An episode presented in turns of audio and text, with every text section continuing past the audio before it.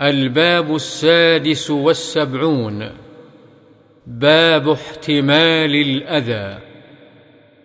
وعن أبي هريرة رضي الله عنه أن رجلا قال يا رسول الله إن لي قرابة أصلهم ويقطعوني.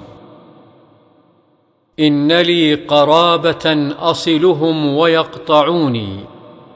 وأحسن إليهم ويسيئون إلي وأحلم عنهم ويجهلون علي فقال لئن كنت كما قلت فكأنما تسفهم المل ولا يزال معك من الله تعالى ظهير عليهم ما دمت على ذلك.